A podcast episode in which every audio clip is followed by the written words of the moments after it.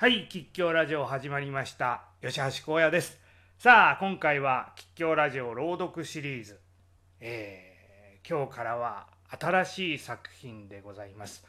さあ何を読むかというとですね新見南吉さんの「へ」という作品でございます。へおならブープリまあいろいろありますけども。あの臭いやつですね。うん。嗅ぐと臭い。まあ、中には臭くない人もいるのかもしれませんけれども、大抵は臭い。あのへでございます。さあ、このへという作品、どういう作品なのか。うん、まあもちろん、ご存知の方もいらっしゃると思いますけれども、早速読んでいきたいと思います。それでは参ります。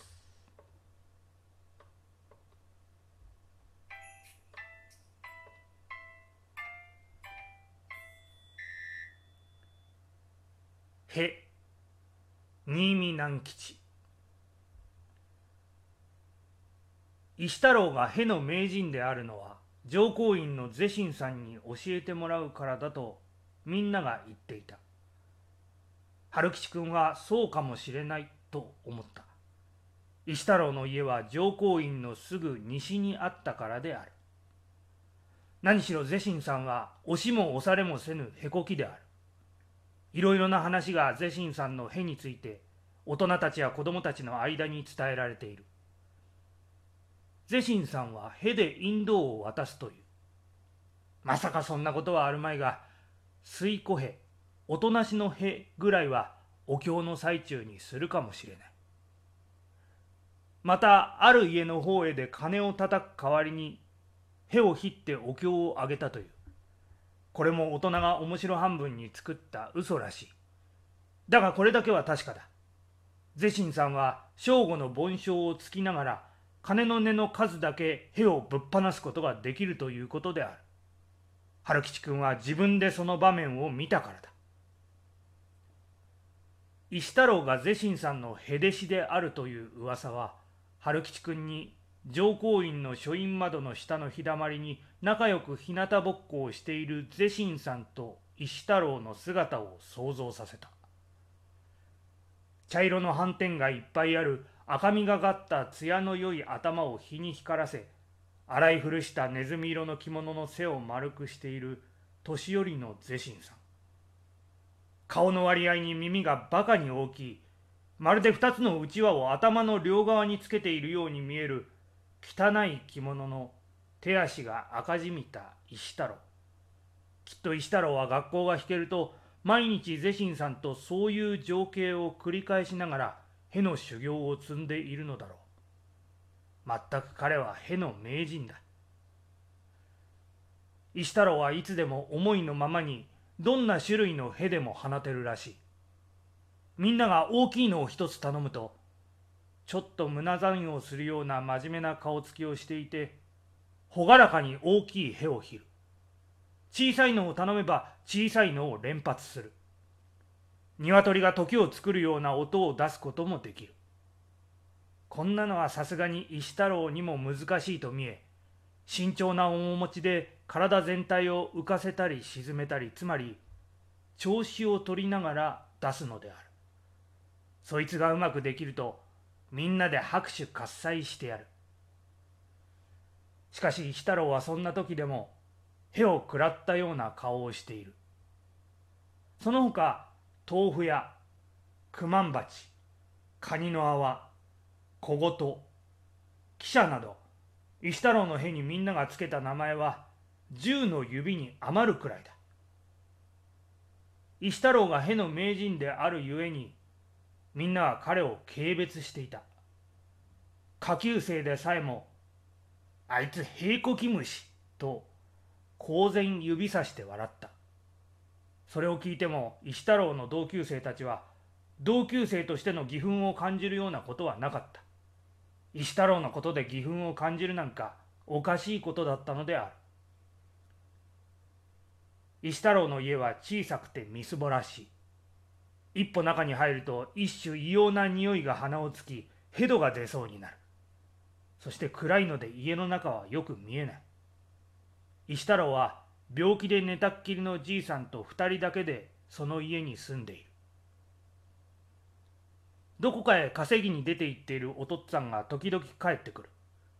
おっかは早く死んでしまっていない。石太郎はポンつく川漁にばかり行く。取ってきた船や土壌をじいさんに食べさせる。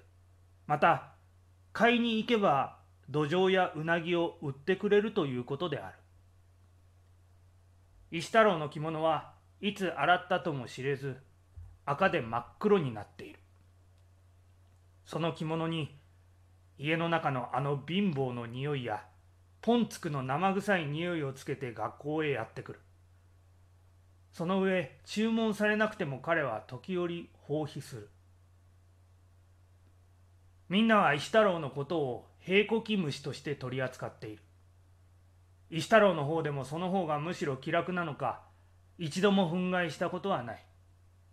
生徒ばかりでなく大抵の先生まで石太郎を虫にしているので石太郎はだんだん自分でも虫になっていった。彼は教室で一番後ろに一人で二人分の机を与えられていたが授業中にあまり授業に注意しなかった。大抵はナイフで鉛筆に細工していた。また彼は真面目になる時がなくなってしまった。への注文を受ける場合のほかは。彼はいつもぐにゃぐにゃしえへらえへら笑っていた。春吉君は一度石太郎のことで実に恥ずかしい目にあったのである。それは5年生の冬のことである。3年間受け持っていただいた年寄りの石黒先生が持病の喘息が重くなって授業ができなくなり学校をお辞めになった。代わりに町から若いロイド眼鏡をかけた髪の長い藤井先生が来られた。春吉君の学校は片田舎の百姓の子供ばかり集まっている小さい学校なのでよそから来られる先生は皆都会人のように思えたのだった。藤井先生を一目見て春吉君は行き詰まるほど好きになってしまった。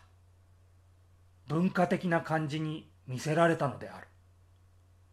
石黒先生も良い先生であったが先生は生まれが村の人なので言葉が生徒や村の大人たちの使うのとほとんど変わらないし年を取っていられるので体操などちっとも新しいのを教えてくれない。走り合いか帽子取りかそれでなければ砂場で相撲を取らせ。る一番嫌なのは話をしている最中に咳をし始めることである。長い長い苦しげな咳。そして長い間散々苦労をした挙句。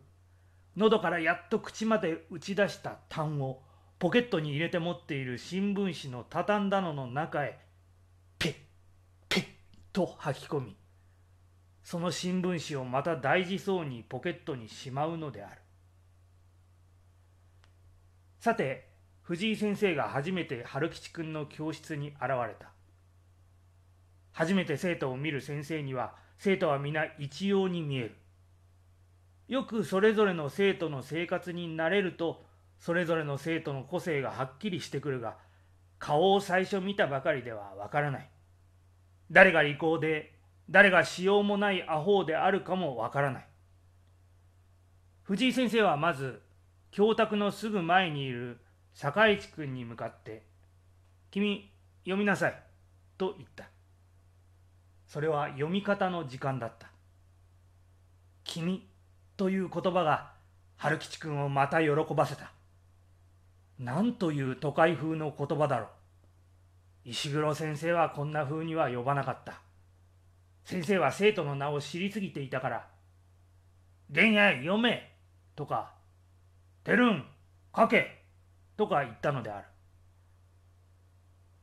坂市君が読んでいきながら知らない字を飲み込むようにして飛ばしたり曖昧にごまかしたりすると石黒先生はそんなのをほったらかしにしておられたのに若い藤井先生はいちいち「ええと聞きとがめられた。そんなことまで春吉くんの気に入った。もう何から何までこの先生のすることはよかった。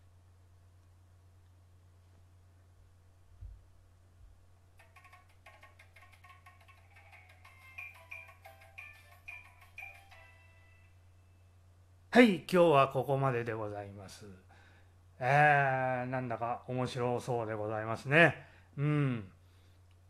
まあ私もこれ所読なもんでございますから皆さんと一緒にどんなお話なのか読み進めていきたいと思います。それでは次回お楽しみに。今日はこの辺で。さようなら。